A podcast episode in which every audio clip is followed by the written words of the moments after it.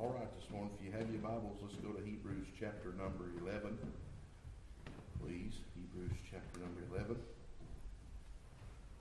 Been a little while getting back into this passage of Scripture, but excited to be able to pick back up uh, where we left off some uh, few weeks back in our look in this great Hall of Faith chapter that we've been reading so much about.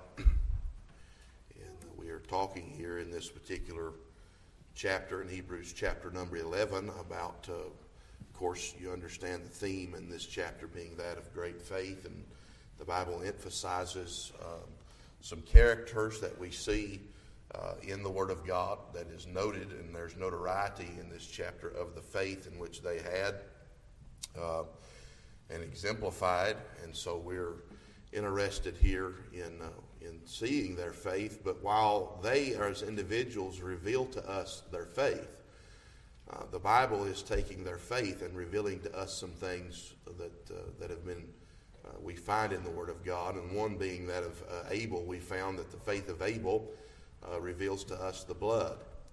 And then we looked at the faith of Enoch, and the faith of Enoch reveals to us the rapture. Then we looked at the faith of Noah, and the faith of Noah revealed unto us the grace. And then we looked at the faith of Abraham, and we've seen that the faith of Abraham reveals repentance. And when you study the life of Abraham, you find that the Bible teaches that the gospel was preached unto Abraham. There's a lot in, in that, and we've studied some of that. Not we didn't exhaust it by any means, but uh, it's interesting to me, Brother Shane, that before the law was ever instituted, that we find that the gospel was preached to Abraham, and through examples and experience of life and the things that the Lord showed him throughout his life, he's seen the gospel. That's amazing to me because as we, we see what the faith of these individuals are revealing to us so far, uh, it's amazing. We've not really got out of the book of Genesis, and we've seen the blood, the rapture, the grace, repentance. We see the faith of Sarah reveals the supernatural birth. I mean, it's amazing what we're finding here in, uh, in the, the, book of Genesis to be so. And so we're going to also, if we can, we're going to look at the faith of Isaac this morning, if the Lord uh, would be our helper. But I'm going to just start in verse number one, and you can keep your seat this morning. We're going to have a little bit of lengthy reading, and uh, we'll read down here to the Lord stops us. And then when we get down here to this portion of Scripture concerning Isaac, if the Lord would be our helper, helper we'll preach a little while uh, this morning. The Bible said in Hebrews chapter number 11 uh, and verse number 1, the Bible said, Now faith is the substance of things hoped for, the evidence of things not seen. For by it the elders obtained a good report. Through faith we understand that the worlds were framed by the word of God, so that things which are seen were not made of things which do appear. By faith, Abel offered unto God a more excellent sacrifice than Cain, by which he uh, obtained witness that he was righteous, God testifying of his gifts, and by it he being dead yet speaketh. By faith, Enoch was translated that he should not see death, and was not found because God had translated him. For before his translation, he had this testimony that he pleased God. But without faith, it is impossible to please him, for he that cometh to God must believe that he is, and that he is a rewarder of them that diligently seek him. Verse 7 said, By faith Noah, being warned of God of things not seen as yet, moved with fear, prepared an ark to the saving of his house, by the which he condemned the world and became heir of the righteousness which is by faith. By faith Abraham, when he was called to go out into a place which he should after receive for an inheritance, obeyed, and he went out not knowing whither he went. By faith he sojourned in the land of promises in a strange country, dwelling in tabernacles with Isaac and Jacob, the heirs with him uh, of the same promise. For he looked for a city which hath foundations, who build her and make her is God.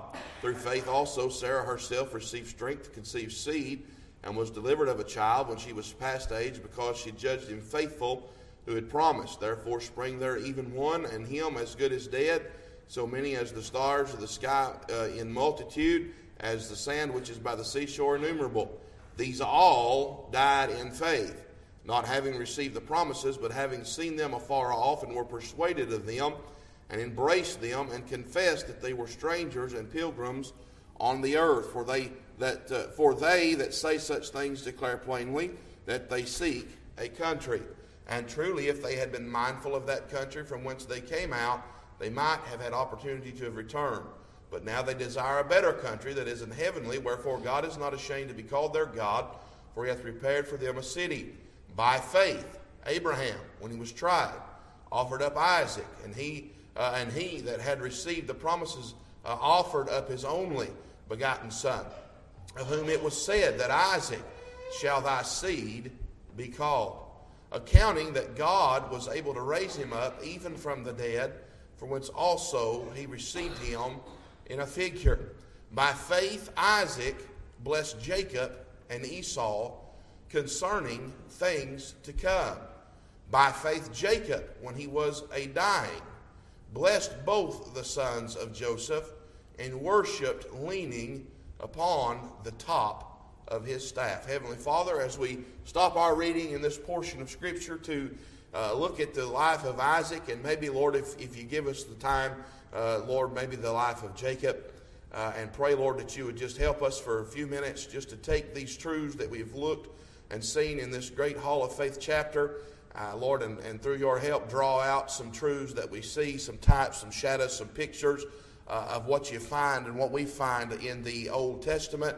As we understand the Old Testament uh, is revealing to us some things that we uh, see in the New Testament. And I pray, God, that you'd help us as we correlate these things, that we might find some wonderful, wonderful truths that help us to see uh, the imperative things that we are uh, going to have to partake of if we're going to be saved by the grace of God, some things that we are going to have to understand concerning grace, concerning blood, concerning repentance, all these necessary things that we teach and preach about that one might see their need for a Savior. We find these things to be evident even in the first book of the Bible. That's an amazing thing. We find the scarlet thread all through the scriptures and we pray, Lord, you'd help us for a little while this morning just to be able to open the Word of God, to preach and teach out of it, that folks might be stirred in their heart, to be reminded of what you've actually done for us, what we have, the blessings you've given us, and maybe for that one who's lost and undone and doesn't know you in the free pardon of sin, that they might see their need for a Savior, see their, their need uh, for salvation.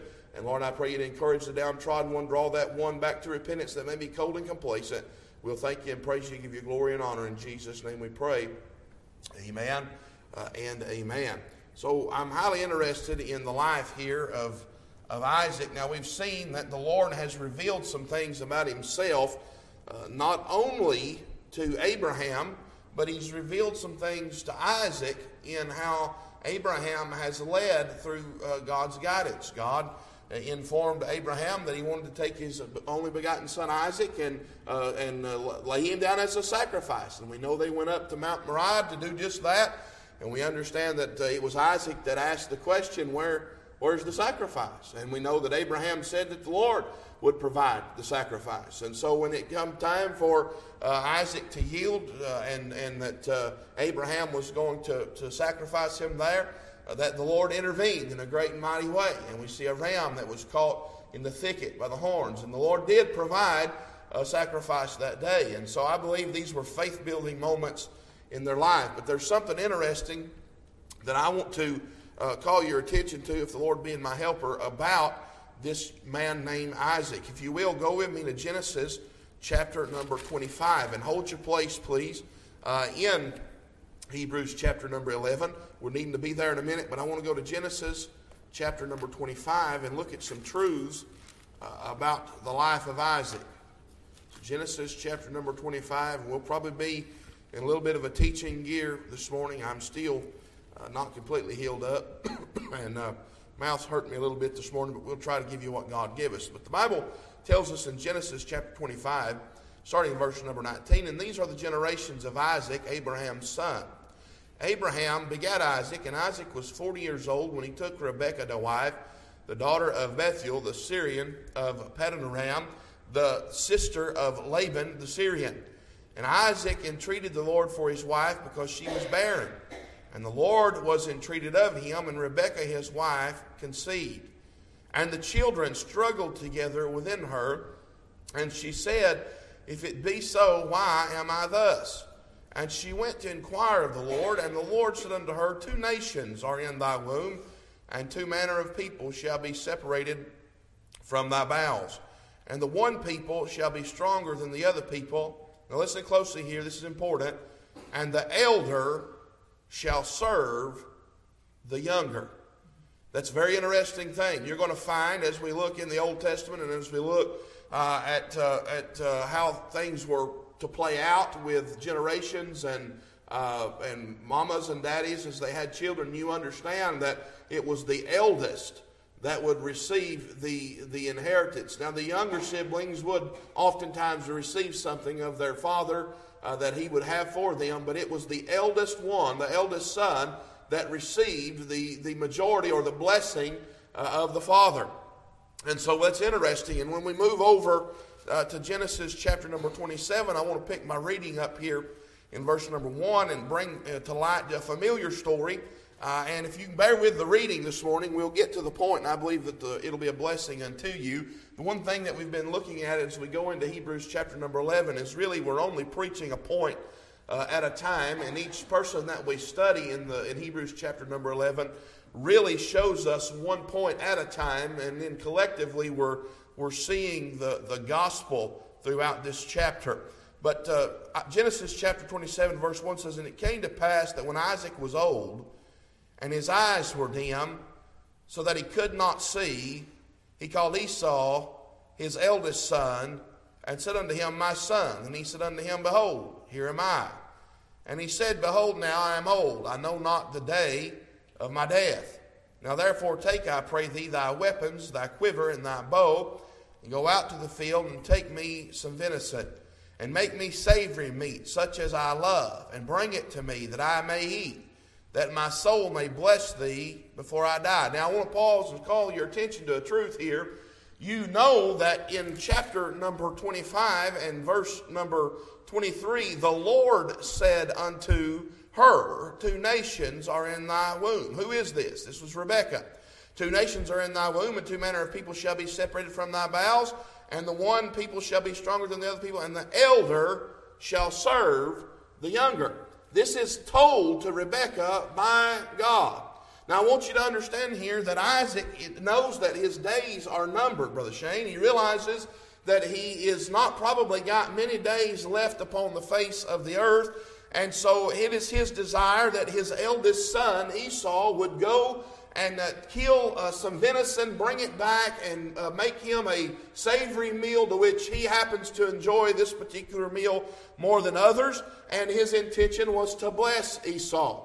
So I want to say this I, I wouldn't go so far as to say uh, that maybe Isaac is trying to disregard God. I don't find where, I've not found, that's not to say that it isn't, but I haven't found where Rebekah and Isaac have had much conversation about what it is that the Lord revealed unto Rebekah over her two sons, being that the eldest would, uh, would serve the younger. But nonetheless, we find that it's the daddy's intention to keep with the tradition of giving the eldest son the blessing. And in this state, this is exactly what has happened. And the Bible said in verse 5 And Rebekah heard when Isaac spake to Esau his son, and Esau went to the field to hunt for venison and to bring it in. Now, for time's sake, I'm going to try to paraphrase some of this, but basically, what it boils down to is Rebecca uh, has heard from God. She knows what God said. She also loves, uh, you understand that Esau was, was loved by Isaac, but Jacob was, uh, it was Rebecca that was fond of Jacob more than Esau. And so, in this particular story, we're going to find that there is some trickery uh, that has come up. There's some deception that happens. And I want you to see that, and, and, a lot of times we look at this story and we think of the injustices in it. Uh, we find here that, um, that uh, verse 11 said, And Jacob said to Rebekah his mother, Behold, Esau my brother is a hairy man, and I am a smooth man. We find here that there's a great difference just in these two brothers and how, uh, how they look, maybe how they, uh, how they feel. Uh, there's just a, a, vast difference between these two brethren. And uh, it's, it's interesting to me because this is a great injustice that's fixing to be done. It's really, it's a deception. It's a lie. And I, I don't know if you ever wonder, if you ever stop to consider how that uh, we understand Jacob also being known as Israel is the father of God's chosen people. But it started through deception. Now, if you, re- you ask yourself the question, if you allow yourself sometimes to ask the hard questions, sometimes we don't like to ask ourselves the hard questions because it, it, uh, it ministers more questions than it gives us answers to. And for whatever reason, when we start asking biblical questions and it correlates and gives us more questions than we have answers, it can shake our faith sometimes in why we believe what we believe. And so oftentimes you'd have to stop and ask yourself, how was it that God's chosen people started with a man named Jacob, who we find to be Israel, yet he, he got his place being a deceiver? How can God bless that? Why would God bless that? It seems like an injustice. It's injustice. It seems like something that isn't fair. But we're finding that, that Isaac is in the hall of faith. Why? Because the faith of Isaac is going to reveal to us some things. The faith of Jacob is going to reveal to us some things. And so, what is it here that God is wanting us to see? We're finding that these people that we're looking into their lives is revealing to us things like the blood, things like grace, things like repentance, things like the supernatural birth. What possibly could God be showing us through this particular life? This is so interesting to me because we see the injustice. We see the unfairness. Now, I do want you to understand something today. When we realize that we are saved, we know that we're saved how? We're saved by grace through faith. Now, we talk about grace because we are the receivers of grace, and we know that grace, in its definition, is simply unmerited favor. It's something that isn't deserved. So, when we consider it, we would say, oh, we're thankful for the injustices of God. For if it wasn't due to un- if it wasn't unfairness here, you and I wouldn't be saved by His marvelous grace. I mean, it's not fair, friend, that uh, you and I have salvation. It feels good to us because we're the recipient of it. But you do realize your salvation costs somebody something, right? It is a free gift to us, but it costs somebody something in order for us to have the salvation. And so we're glad to be recipients of it, but I'm also glad I didn't have to pay for it. That's, that's why we get saved. If we don't get saved, we have to pay for uh, the sins that we committed and the sinful flesh that we are. So we see the injustices here, but I want you to look at what happens. The Bible says here in verse number uh, 18, or excuse me, verse number 15 of chapter 27 of the book of Genesis. And Rebekah took goodly raiment of her eldest son Esau, which were with her in the house and put them upon Jacob, her younger son. Now I want you to notice what's happening right here. She's making the younger son look like the older son.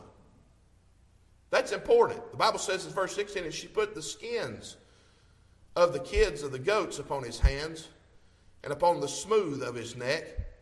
And she gave the savory meat and the bread which she had prepared into the hand of her son Jacob. Now, here's what I want you to see everything that's fixing to be offered to the Father is, is offered because it was given to him. Esau's gone hunting for it. But what Jacob is doing is he's offering to the Father something that was given to him. He really didn't have to work for it. He didn't have to go fight for it. He didn't have to go scrounge it up. He's just going to offer it unto the Father. But when he gets to the Father, he's capitalizing on something. What is he capitalizing on? He's capitalizing on the fact that this father could not see. So what happens is, is when he goes before the father, he's essentially saying this I'm going to look like and feel like the eldest brother. For when I go before the Father, the only way the Father will give me the blessing, I hope you're getting this, the only way that the, the Father will give me the blessing that I don't deserve as if I look like and feel like the oldest son. Now, the only reason you're saved this morning and the only reason I'm saved this morning is because when the Lord sees me, he sees his son. How does he do that? Well, look at Hebrews chapter number 2 for just a moment. And let's read a few verses of scripture in Hebrews chapter number 2. Hebrews chapter number 2 and verse number 9 says, But we see Jesus who was made a little lower than the angels, for the suffering of death, crowned with glory and honor, that he by the grace of God should taste death for every man. Now, you would agree with me. We know this story. Just bear with me a minute. We know Jesus died a cruel death for you and for me, but the Bible says here, For it became him for whom are all things, and by whom are all things, and bringeth many sons unto glory, to make the captain of their salvation perfect through sufferings. For both he that sanctifieth and they who are sanctified are all one, for which cause is he not ashamed to call them what? Brethren. Saying, I will declare thy name unto my brethren. In the midst of the church will I sing praise unto thee. And again, I will put my trust in him. And again, behold, I and the children which God hath given me. For as much then as the children are partakers of flesh and blood, he also himself likewise took part of the same, that through death he might destroy him that had the power of death, that is the devil, and deliver them who through fear of death were all their lifetime subject to bondage. For verily he took not on him the nature of angels but he took on him the seed of Abraham. Now, who was Isaac? Isaac was the seed of Abraham. Through Isaac, we find Jacob. Jacob through the seed of Abraham. What, what's happening here? Now, I, I do want you to understand here that the Bible says here in verse 11, for both he that sanctifieth. There's, there's a word here that's important. This word sanctifieth. And they who are sanctified are all of one for which cause he is not ashamed to call them brethren. Now, sanctification in regards to the Holy Ghost, we understand, Brother Shane, is conditional.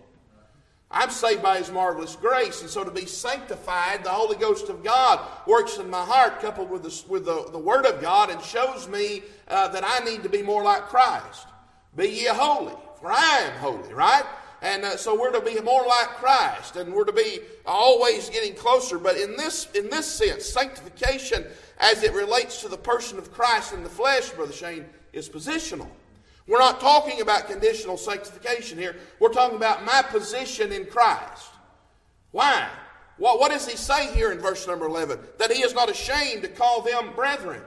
Now we know Jesus Christ, according to John chapter 3 and verse 16, is God's only begotten Son.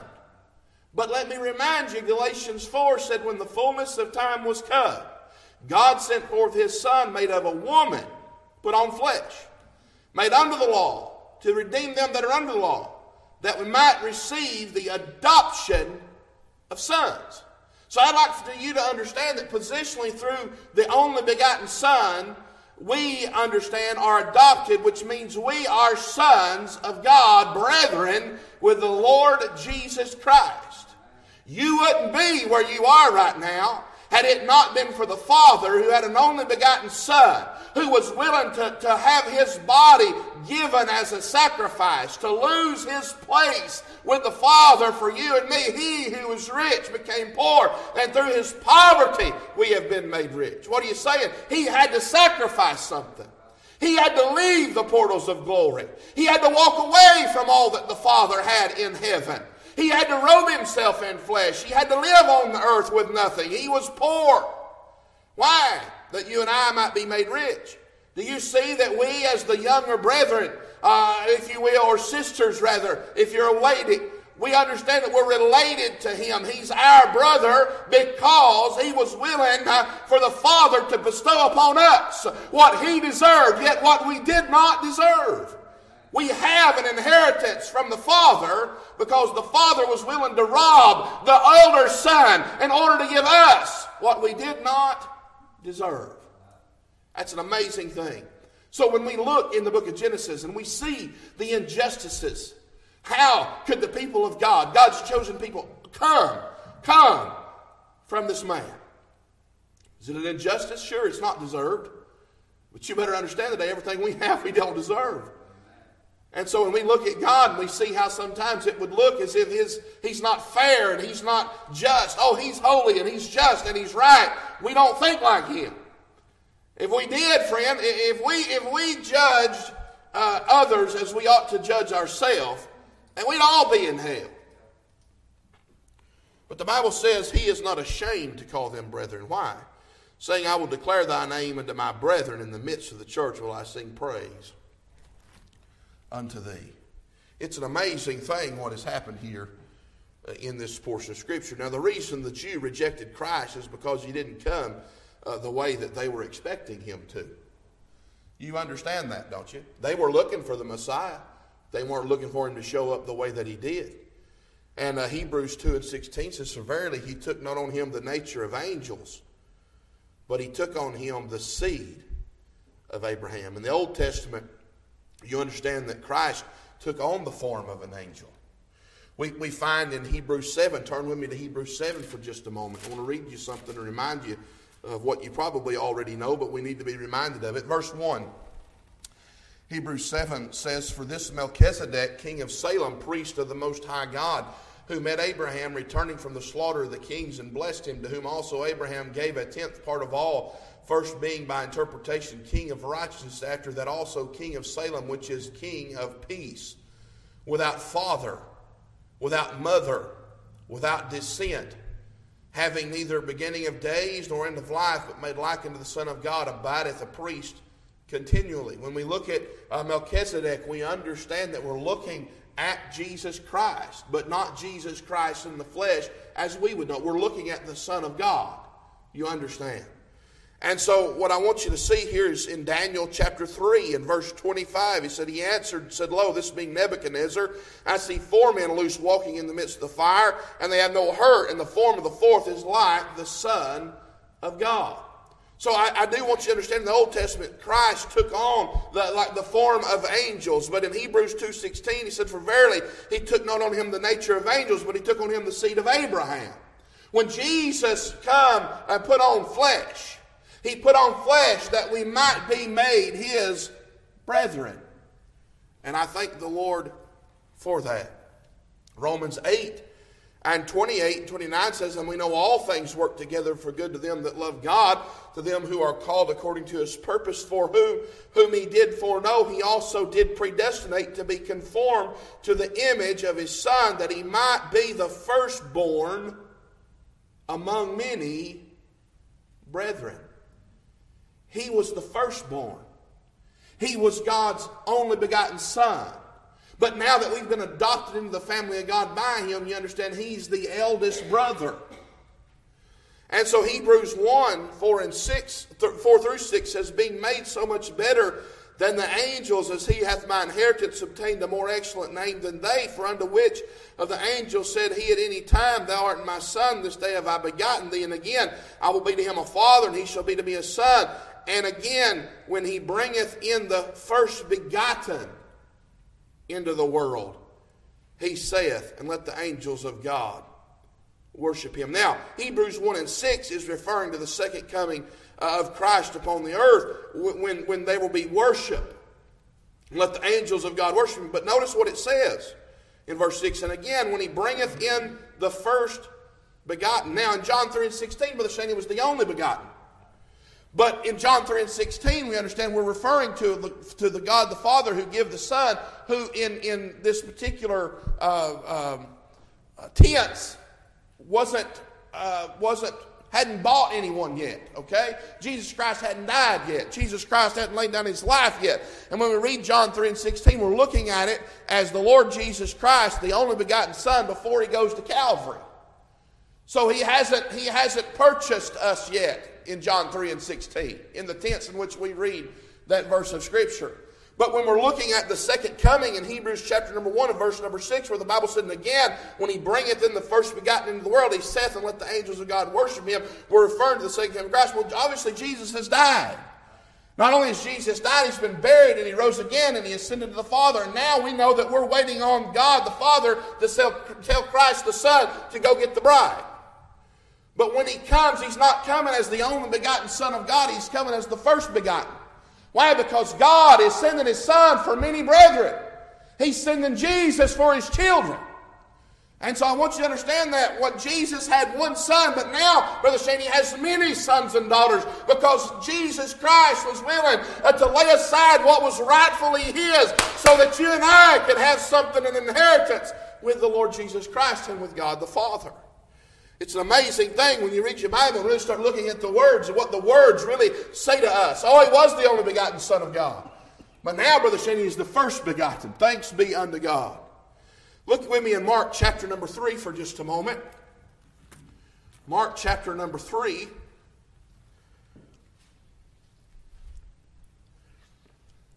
And let's look at verse number um, 31. All right, the Bible says, There came then his brethren and his mother, and standing without, sent unto him, calling him. And the multitude set about him, and they said unto him, Behold, thy mother and thy brethren without seek for thee. And he answered them, saying, Who is my mother or my brethren? That seems like a strange question considering the Lord's mother and family was outside uh, calling from to within. And they know that this is Jesus' kinfolk. And they're letting him know, hey, your family's out there calling for you.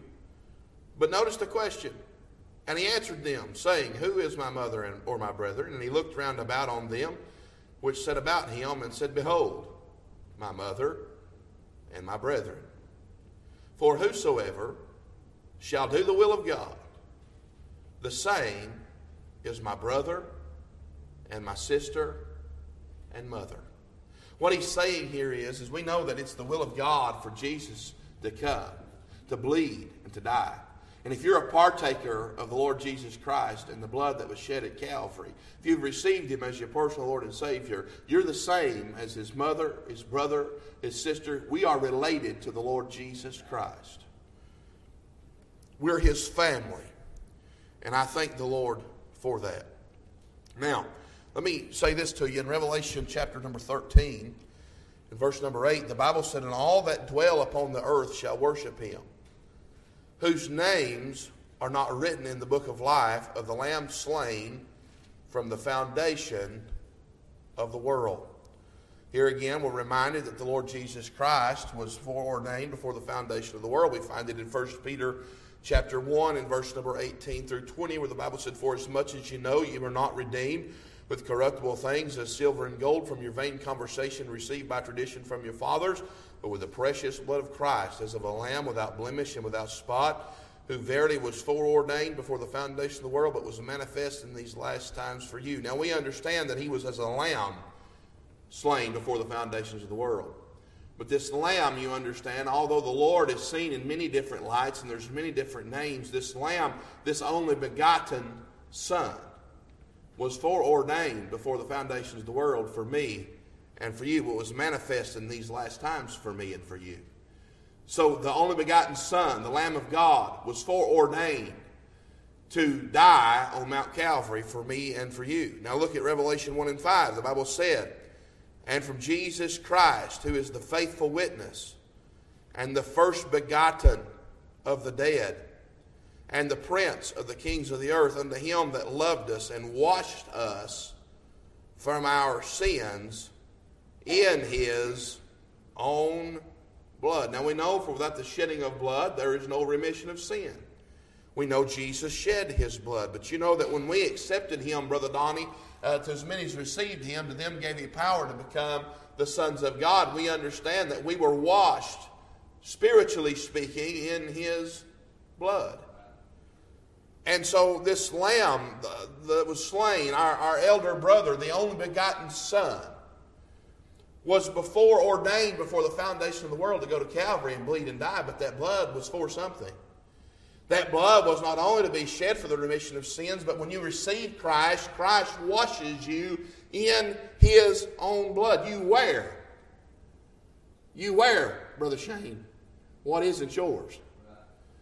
But we wear what was shed from our elder brother on our bodies. Now, Exodus 12 Verse 12 said, For I will pass through the land of Egypt this night, and will smite all the firstborn in the land of Egypt, both men and beast. And again, all the gods of Egypt I will execute judgment. I am the Lord. And the blood shall be to you for a token upon the houses where ye are. And when I see the blood, I will pass over you. And the plague shall not be upon you to destroy you when I smite the land of Egypt. Do you know what was going to happen when the Lord recognize the blood that was shed on the doorpost, and or it was shed of the lamb that was slain and was put on the doorpost uh, and the lintel. The blood was a representation that, that the, the death angel would not pass upon that, on that home. And what was going to happen was, is, is, is if the blood had been applied, that family was, was salvaged. That family was saved. But it wasn't on their merit, it was on the blood that was shed of the Lamb. And we understand the Lamb's blood is a representation of the only begotten of the Father, the Lord Jesus Christ. He is the only begotten Son, but He is the Lamb. And so the Lamb is representing the only begotten Son, if you'll allow me to say it that way. And God, when God passes by and God looks, God's looking for the blood. Now you will understand today that when we go back and we look in Genesis chapter number 27, the, Bible says here in verse number um, let's see, verse number 9 Go now to the flock and fetch me from thence two good kids of the goats, and I will make them savory meat for thy father, such as he loveth. And thou shalt bring it to thy father, that he may eat, and that he may bless thee before his death. And Jacob said to Rebekah his mother, Behold, Esau my brother is a hairy man, and I am a smooth man. My father peradventure will feel me, and I shall seem to him as a deceiver and I shall bring a curse upon me and not a blessing. And his mother said unto him, Upon me be thy curse, my son, only obey my voice and go fetch me them. And he went and fetched and brought them to his mother, and his mother made savory meat such as his father loved. And Rebekah took goodly raiment of her eldest son Esau, which were with her in the house, and put them upon Jacob her younger son. And she put the skins of the kids of the goats upon his hands and upon the smooth of his neck. And she gave the savory meat and the bread which she had prepared into the hand of her son Jacob. And he came unto his father and said, My father. And he said, Here am I. Who art thou, my son? And Jacob said unto his father, I am Esau, thy firstborn. I've done according as thou biddest, as thou badest me. Arise, I pray thee, sit in eat of my venison, that thy soul may bless me. And Isaac said unto his son, How is it that thou hast found it so quickly, my son? And he said, Because the Lord thy God brought it to me. And Isaac said unto Jacob, Come near, I pray thee, that I may feel thee, my son, or thou be my very son Esau or not. And Jacob went near unto Isaac his father, and he felt him, and said, The voice is Jacob's voice, but the hands are the hands of Esau. I want you to know something today, friend. We speak with the voice that God give us, but we're saved by the grace of God because of what our elder brother has provided. The Bible said he discerned him not because his hands were hairy as his brother Esau's hands, so he blessed him. And he said, Art thou my, my very son Esau? And he said, I am. And he said, Bring it near to me, and I will eat of my sons venison, that my soul may bless thee. And he brought it near to him, and he did eat, and he brought him wine, and he drank. All of this, Brother Shane, is contingent upon the fact that, that Isaac could not see this situation as it was. Do you know, friend, that we deserve hell the same today, Brother Shane, as we did the day that we were born? I deserve hell just as much as the drunkard down on the street corner this morning deserves.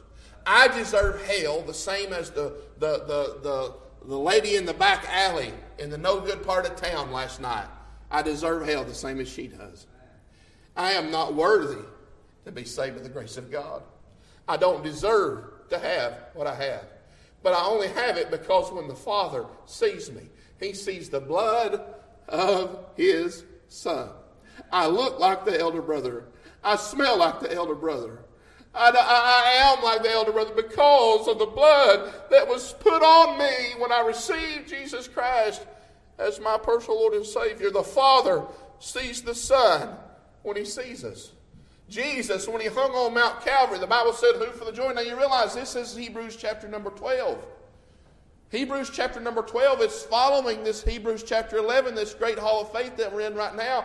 Jesus Christ, the author and finisher of our faith, hung on Calvary, but he did not see us as we were, but seen us as we could be. You better thank God that He didn't just see us for what we are, but He's seen us for what we could be. And now, when He sees me, He sees me and He sees the blood of His Son. He does not see me for me. Friend, I'm telling you today, it is a great injustice, it would seem. It would seem that God isn't fair. It would seem that God does, does, sometimes doesn't see things like He should. Why does God let this happen? Why does God let that happen? You understand that all things work together to the good of them that love the Lord and are called according to his purpose. You better be glad we're not God. You better be glad we've not been saddled up with that responsibility. We would fail. We would wreck this thing. But God, in His infinite wisdom, had His only begotten Son foreordained before the foundation of the world to bleed and die for you and for me. And now, although we do not deserve it, although we, we, we, we don't deserve the inheritance, we've been given the inheritance because the elder son yielded to the Father's will. And the Father give us what we did not deserve. So let me say this. Romans 8, 15 and 17 says, For ye have not received the spirit of bondage again to fear, but ye have received the spirit of adoption, whereby we cry, Abba, Father. The Spirit itself beareth witness, beareth witness with our spirit that we are the children of God. And if children, then heirs. Heirs of God, and joint heirs with Christ if so be that we suffer with him, that we may also be glorified together.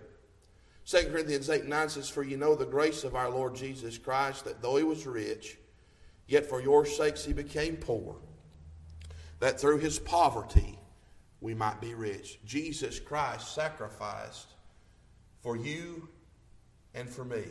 And when we look at this story and we consider Hebrews chapter number 11, and we look at the faith of this man named Isaac, we understand that his faith is revealing to us a great truth.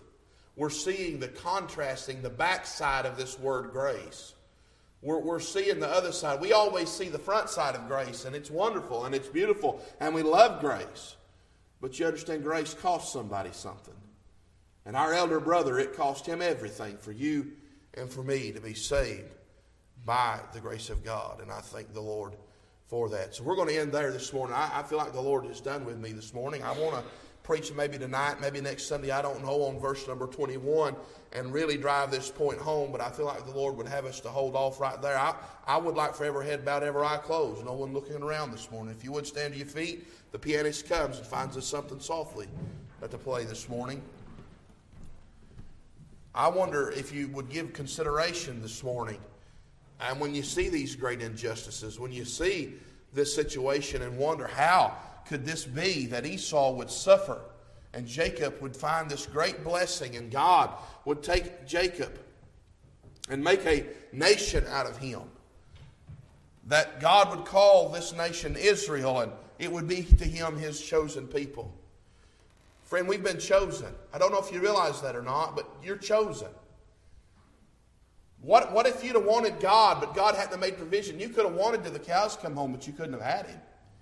But you were chosen. The Holy Ghost of God come and sought you out if you're saved by the grace of God. Wooed you, knocked on your heart's door, called unto you that you might receive salvation, that you might repent of your sin. Do you deserve it? No. I don't deserve it. You don't deserve it. We never will deserve it. But you better be glad this morning that when He sees us, He sees His eldest son. If you've never received Christ as your personal Lord and Savior, I invite you this morning to come and receive Him, accept Him, repent of your sins, call upon that name which is above every name, the name of the Lord Jesus Christ. Maybe you've been saved by His marvelous grace. Maybe uh, you know these truths, but maybe you've just forgot what, what the backside of grace really looks like. To be a recipient of grace is one thing, but to realize the cost of the grace that's been given to you, it's astounding. It's astounding. What does this faith of Isaac show us as he blessed Jacob and Esau concerning things to come? It shows us, friend, the sacrifice of the elder brother for the younger brother. The fact that we're even called kinsmen is an amazing thing this morning. That we would even be called a child of God. We're joint heirs with Christ. We're heirs of God. Why? Because the elder son had to lose what was his so that we could gain what we did not deserve.